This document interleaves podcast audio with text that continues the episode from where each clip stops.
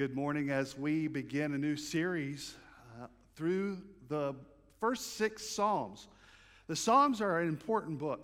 Many overlook it because uh, it, it, seems maybe uh, that it, it, it, comes from time to time. You dip your toe in it and you leave. You read a psalm a day and then you go on. But the Psalms are very important because God wrote these Psalms, He used His people.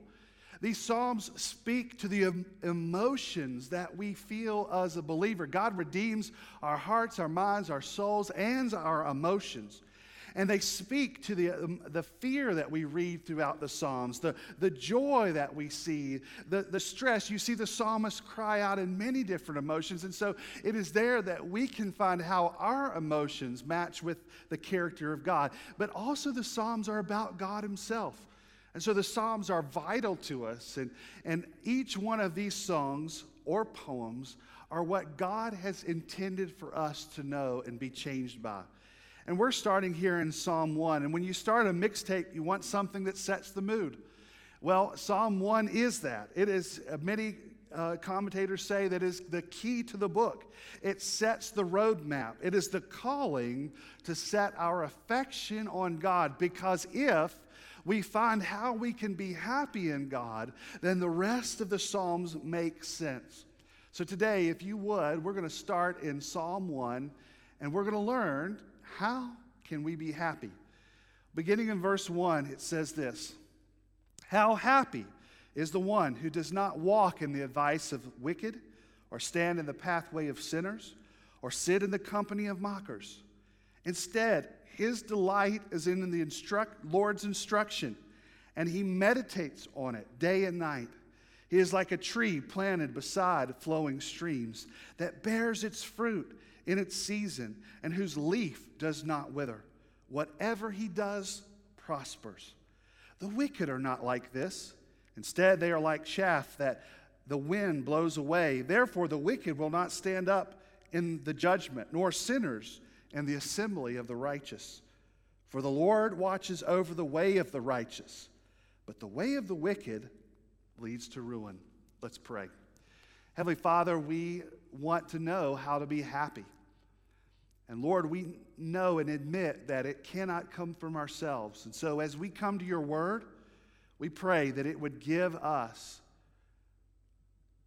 the guidance, the map, and the understanding that we might be happy, not in ourselves, but in you. We pray as we seek it that we know that we will find answers, and we know because it comes from you. We thank you, Lord, for it. In Jesus' name, amen. And there's nothing like starting a, a road trip and beginning with your mixtape. And you want that first song to be something that, that sets the mood for the trip. You want it to maybe be upbeat and, and something that keeps your, your hand on the wheel tapping a little bit or your toe tapping so it keeps you awake as you're driving. Well, this mixtape that you might make might begin with a myriad of different songs that are upbeat. Well, it made me think of a song that was released just a few years ago uh, by Pharrell, and the song is entitled Happy. Now, I'm not going to clap or dance because uh, uh, I don't want to, be, want to become a meme or a viral video, but this is the words. The words is because I'm happy. Clap along if you feel that happiness is the truth. Because I'm happy, clap along if you know what happiness is to you. Because I'm happy, clap along if you feel that's what you want to do. Well, this song talks about happiness. When this came out, kids danced, even adults danced to it.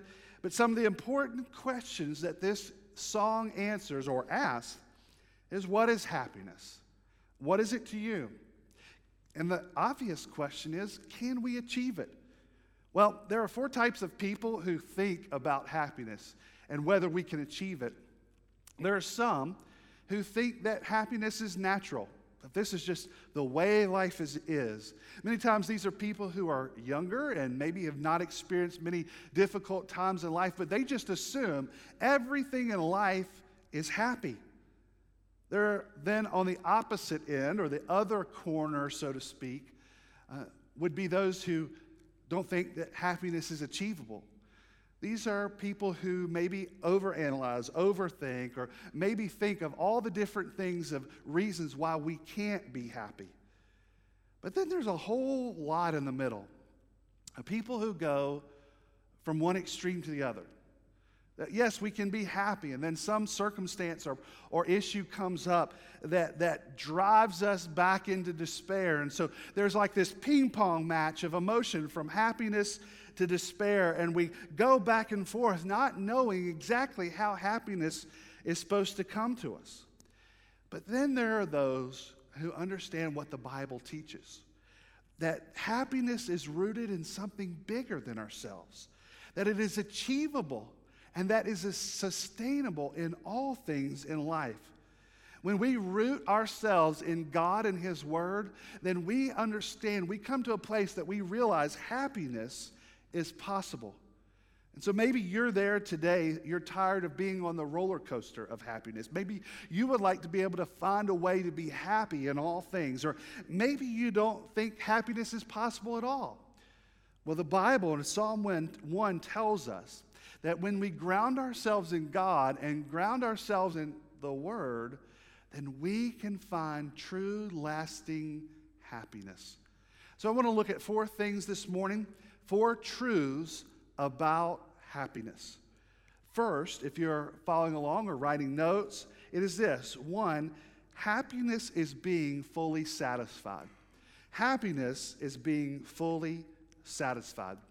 Well, when we begin the psalm, we see how happy is the one.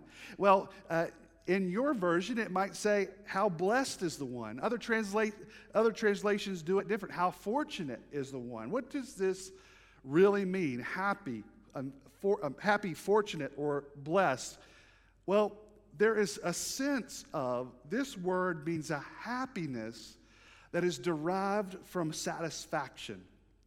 It is an emotion that we feel when we are satisfied that comes into the heart of a believer that doesn't wane or doesn't go because we know that God has control of our lives.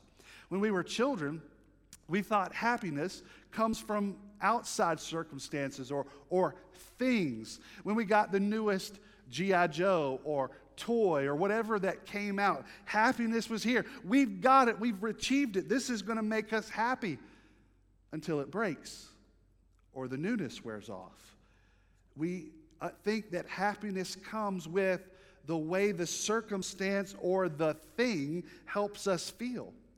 But happiness in the Bible is something is despite circumstances, and it's a satisfaction that comes from being planted in God and His Word. See, a believer has this happiness that is innate in them that knowing no matter the circumstance, there is a happiness that we can have resting in God.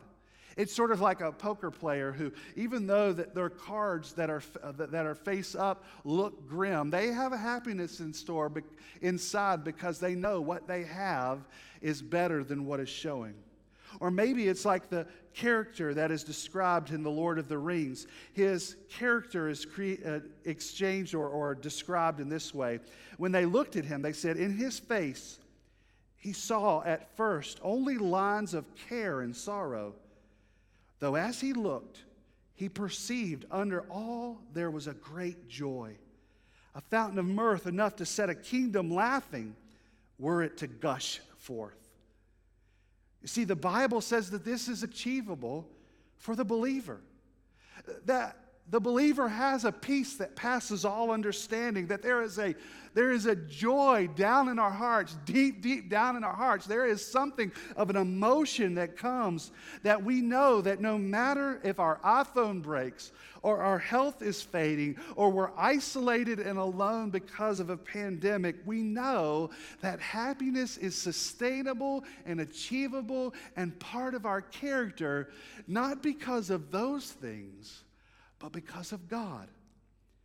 Happiness is not based on stuff and circumstances, instead, is based on God. And if happiness is possible, then this is what most of us would ask. Well, if happiness is possible, then why do so few people seem to have it? Well, the answer keeps on going here because many people seek happiness wrongly. This is, leads us to number two. So, if happiness is being satisfied, well, number two, happiness is being planted in God's Word. Happiness is being planted in God's Word. Verse 1 says, How happy is the one who does not walk in the advice of wicked, or stand in the pathway of sinners, or sit in the company of mockers. Instead, his delight is in the Lord's instruction, and he meditates on it day and night. Why not why does this psalm begin this way? Why doesn't it just begin saying, Don't do this, don't be wicked, uh, don't sin, don't scoff? Because the psalmist wants to give a comparison. It is where we find happiness, is what we are influenced by. And he gives a comparison of things that we are influenced by that doesn't lead to happiness and things that we are influenced by that does lead to happiness. The contrast he wants to see is that it, we must be influenced from one place or the other, but this one place leads to ruin. To make sure that we are not happy, we can be influenced by the world. Notice this progression. When we allow sin in the world to be the thing that influences us or the thing that we base our happiness on, look what happens. Uh, we walk in the advice of the wicked. We stand in the pathway of sinners. We sit in the company of mockers. Uh, what do we do when we go down the path of being influenced by sin? Well, we listen to the advice of sinners. We listen to what they might have to say for our life. And once we've listened to their advice, Sooner or later, then we start to behave as sinners do. We, we stand with them. We do what they do. We act as though they do. And then look at where we find ourselves sitting among the scoffers. Scoffers who detest God, who mock God. Sitting here in this Hebrew context communicates that you are now in their company and satisfied there. And think about this.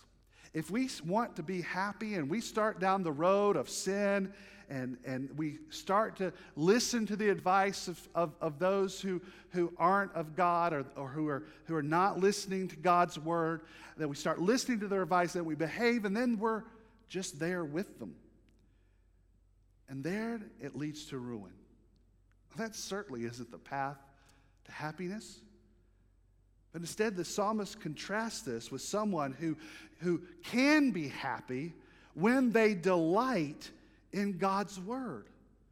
You see, the word, the person who is happy, delights in God, delights in his word that he has given. He finds his word to be interesting, illuminating, relevant, and it brings satisfaction. It brings these emotions of, of, of, of, being in love and affection for God's word. Psalm 119, 14 through 16 says, I rejoice in the way revealed by your decrees as much as in all riches. I will meditate on your precepts and think about your ways. I will delight in your statutes. I will not forget your word. Well, here in Psalm 1 and in Psalm 119, the question becomes how do we? How do we delight in God's word? Well, many times we, we think of this as affection towards a spouse or affection towards a family member, something that if we know them, we want to know more about them, we study them, we want to please them. But maybe there's a de- another way that we think through this that when we delight in something, we give our whole lives and attention to it to where it begins to influence us. For example, I had a friend who uh, really likes to go bowling. And uh, they said, Meet me at the bowling alley and uh, we will do some bowling. I thought, oh, that's a great afternoon to spend or evening to spend. And so I, I go there, I get my rented shoes. Uh, I get my search around for holes that are big enough for my fingers and, and are kind of, we know how those kind of grimy bowls kind of feel like. And so we know that they've been used by many different people. And so I just get it. And hey, I'm just there to have fun, throw the, the ball down the alley and have a good time with friends. But my friend shows up and they come out with these cases. And they lay the case down, and first they open it up to, these, these bowling shoes that are theirs and that are clean and that are nice and they're like, they're, they're like top drawer. They're, they, it's, it, it's the best technology. And then they open the other bag and it says beautifully, perfectly weighted ball that is, that is designed and drilled specifically for their, for their fingers. And, and they've studied it. Uh, they've studied, they've talked about this new release they, they want to try that they've talked to, they've read up on Bowling Illustrated and, and they've read, watched these YouTube videos and how they keep up with the bowling community and how they've, they've, they've gone into this and every bit of, they are delighting in this pastime of bowling. And because they've delighted in it, they have, they have been changed by their affections for it. And that is the same thing that we should do with the delight of God's Word.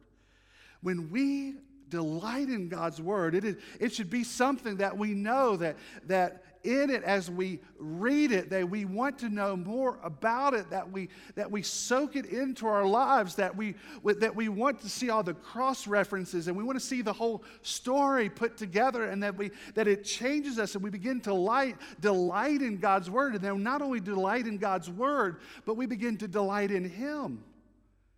And that is why we must be challenged to read God's Word.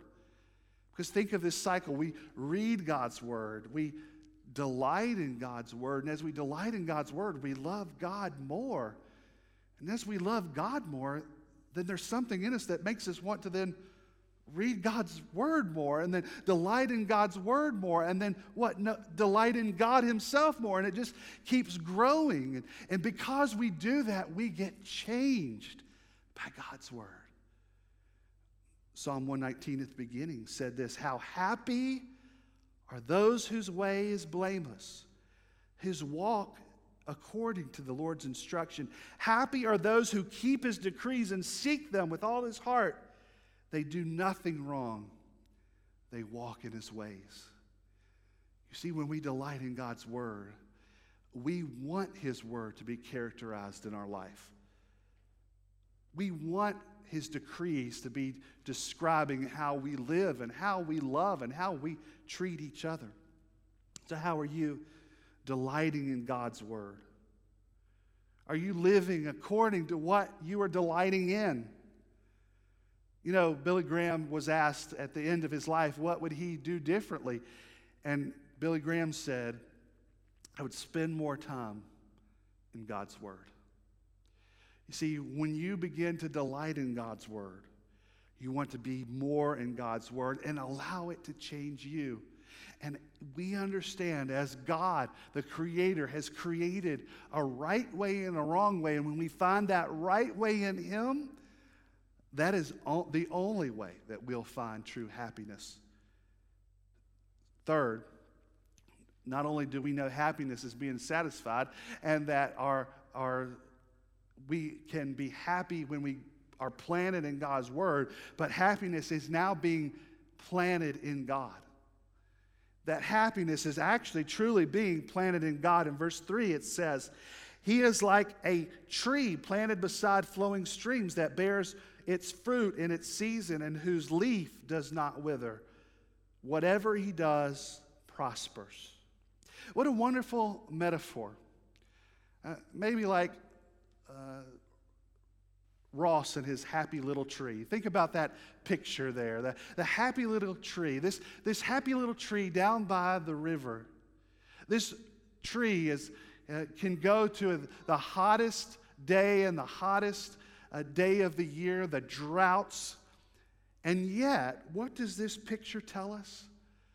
That this tree never stops being green. It never stops thriving. It brings its fruit in season. And there's a picture here that our happiness isn't based on our circumstances, but the picture is here, it's based on who we are. And this picture of someone who is happy is of a tree planted near a source of life planted to where the nutrients of the water, the nutrients of the river springs up within that tree and allows it to be successful. And here we see that if we want to be happy, we need to be planted in God Himself, in a deep relationship with Him, to call on His strength, to, to call on His joy, to call on all the spiritual power that God has to give us. When we read this, we see that number one, there's a passive planting, that we are planted by God, that, that this tree was planted on purpose, that, that when we, who are believers, we were once dead in sin and now we are made alive in Christ, that God plants us in Him, that He is the source, that, that as Jesus said, I am the vine and you are the branches, that we are connected to the source and the only source that brings us happiness. This source that is God, that be, makes us from someone who are, who are sinners and leading to death, but now who are alive, one of his children. We are planted in him, and in that, we are a new creation. And since we are planted in God, now we have access to the source in him to be happy. Jeremiah picks up this imagery in Jeremiah 17 8 when it says, he will be like a plant, water, uh, excuse me, a tree planted by water. It sends its roots out towards a stream. It doesn't fear when heat comes, and its foliage remains green. It will not worry in a year of drought or cease producing fruit. You see, when we understand that it is God Himself that, that is our source, the Psalm in Jeremiah points to the, fa- the, the fact that when we are planted in God, it doesn't matter what heat or drought happens, we can produce fruit of happiness and of joy and of patience, of self control, and all these things because we are planted in God and not affected by the circumstances. Most trees and bushes and plants would have been affected by the drought, by the heat of the sun, but not this one, not this one planted by the river.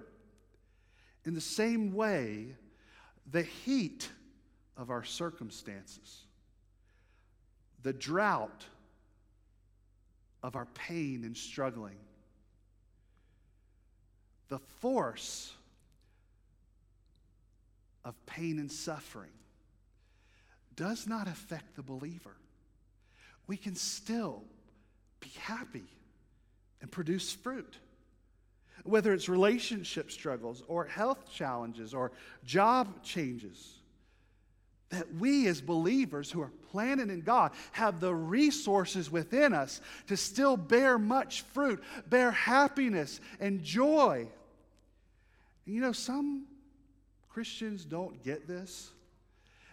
They, they sort of paint a rosy picture to everything.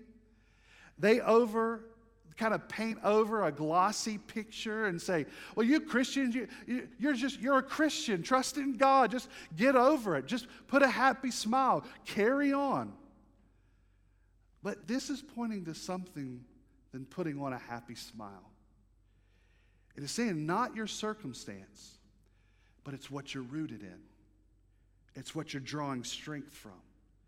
And it is a Christian that knows that I don't overlook my pain and suffering, but I know that it is in that pain and suffering that draws me deeper, puts my root further down into God than it was before when that pain and suffering happens, that it helps me to know that God is there, that I can draw from His strength, that I can draw from His, from his help, that I can draw from Him, and that it is going through that, not putting a glossy picture on it, but instead embracing that pain and suffering, but then knowing God is there for me to draw from.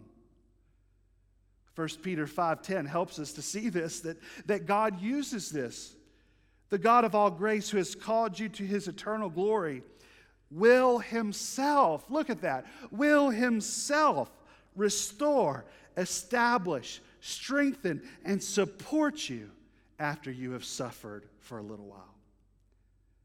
I read this this week. God does some of his greatest work in our suffering. He helps us to see ways and areas of our life that we are not rooted in Him. That we've put our roots in an idol or we've put our roots in something that is, that is here today and gone tomorrow. But it is in that suffering that we know we have a deeper source to draw from. Maybe you're going through pain and suffering. Maybe you're overwhelmed by this COVID 19 thing, thing more. Let me, let me encourage you, brother or sister. Put your roots down in God. It is in Him who will be your strength. He will be your endurance. He will establish you and strengthen you and support you as you push down into Him. You see, happiness is not based on our circumstance, but it's on God who has given us Himself. So, happiness is a satisfaction that comes from being planted in God's Word. It is a happiness that comes when we are planted in God. But happiness is knowing and being planted for eternity. You see, we can have happiness. Number four, happiness is being planted for eternity. You see, we know that we can be happy, not according to our circumstances, but because of what God's work has done in us that we have a glorious future in Him. One year, we drove to the beach together as a family, and it took twice as long as what Google Maps told us it was going to. It seemed every interstate, every connection, every way we went was either under construction, there was an accident, or there was a, a detour that was not planned. And it was the longest trip I have ever experienced. And we were worried about the kids and we were worried about ourselves. And I can admit that we didn't handle every step of the way in the fruit of the Spirit. But there was something with us that as we went along this trip, we were able to bear it with some happiness because we knew in 24 hours we were going to be on the beach. All the, the long drive, all the, the, the short tempers, all, the, all the, the misdirections, all those things were worth it because we knew we would be having our feet in the sand soon. Well, isn't that how we as believers know that we can be happy? We can be happy because we know we're certain of our future. The psalmist uses again this comparison in verses 4 through 6 that there is a way to be happy as the wicked sees their end, which doesn't lead to happiness, or those who are righteous who can be happy. In verse 4, the wicked are not like this. Instead, they're like chaff in the wind that blows away. Therefore, the wicked will not stand up in the judgment, nor sinners in the assembly of the righteous. For the Lord watches over the way of the righteous but the way of the wicked leads to ruin. Verse 6 reveals that you will be happy when you're counted among the righteous because God will watch over you. Well, who is righteous? Well, we see that there is obviously some who are and some who aren't. As a matter of fact, Psalm 14:3 says, "All have turned away, all alike have become corrupt. There is no one who does good, not even one. So there is this understanding that everyone begins wicked. Everybody begins on the path to unhappiness, of unresolve, of, of not being under God's watchful care. If you are not righteous, then what happens? Well, it describes uh, back in verse uh, 4 that you are like the wicked are like the chaff in the wind. That's when the, the wheat is harvested and they are separating the wheat from the chaff or the outer casing. They toss it up and the chaff is blown away and the wheat falls to the ground. We hear this chaff or the, the wicked is blown away, and accordingly, uh, there is a judgment. Jesus even says later on, Matthew 15, he says, Every plant that my heavenly Father didn't plant will be uprooted. There's great language here of judgment, and those who are wicked are heading to judgment, falling away from God, being separated from God. And we know that these people will live in and end in ruin of eternal punishment. But these verses talk about the opposite of the wicked that there will be a righteous assembly, that there are some who are wicked or somehow now righteous and they will be happy for all eternity. This righteous who are sinful somehow are counted among the righteous themselves, even though if everybody was on this path, how did some, how did we get on this path of righteousness? Well, that is the good news of the entire Bible. And that is the good news of the instruction of the Lord that God has given his Son for those who of us who are wicked are found righteous before God because we've come through Jesus Christ. That Jesus died on the cross and three days later rose again, and those who believe in faith are born again. And we become righteous, the Bible says. Tim Keller observes, why does he do this? Why, how could this even be possible? He says, why did he do that?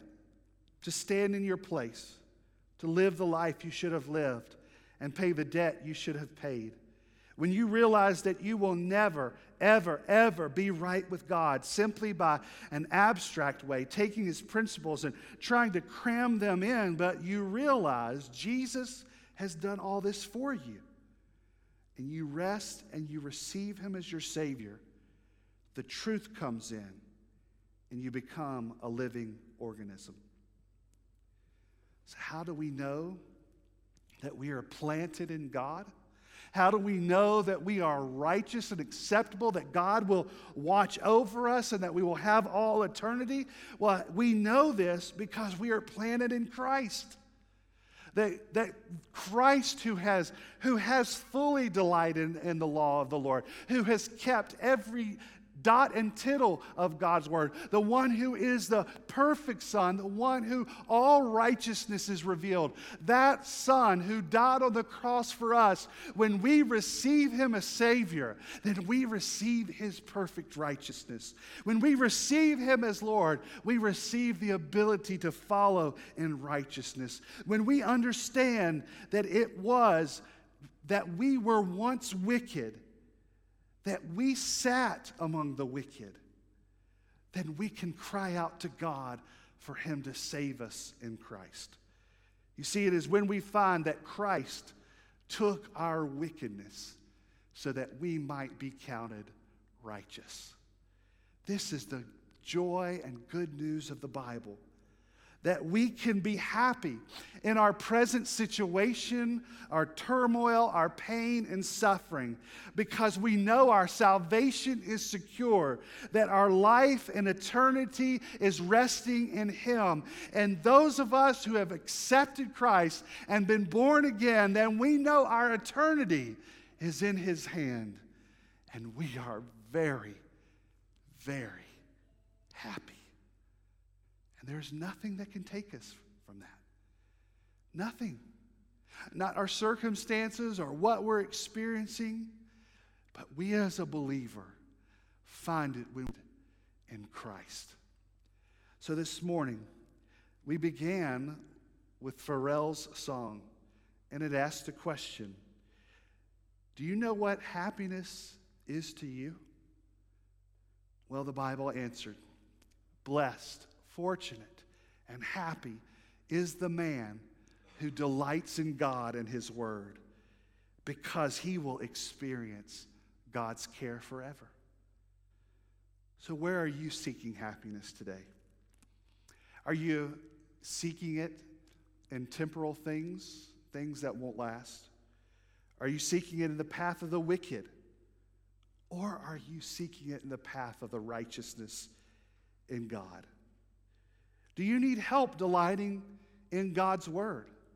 Well, maybe you need to connect with a life group that would love to help you walk through Scripture and talk about applying God's Word. We encourage you to check out a life group and to join online.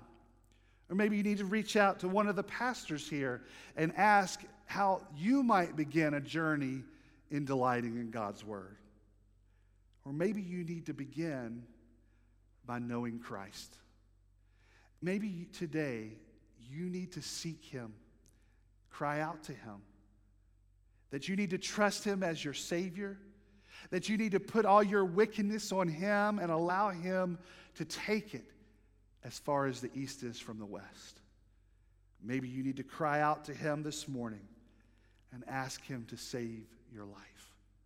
I encourage you that if that's what you need to do this morning, go to our website, HebronBaptist.org. Scroll down that page to a link that says, I need hope.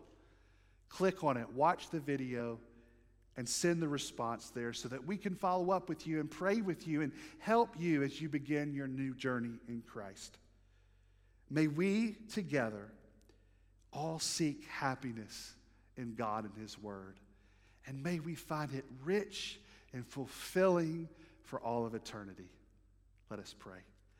Heavenly Father, we are thankful this morning that you have shown us the way to be happy. May we find ourselves happy in your word and happy in you. Lord, help us as we seek to know your Son and I pray if there is someone here this morning that is watching from their couch or watching from their bedroom or watching all over the country, we pray that if they do not know you as Savior and Lord, today they will cry out.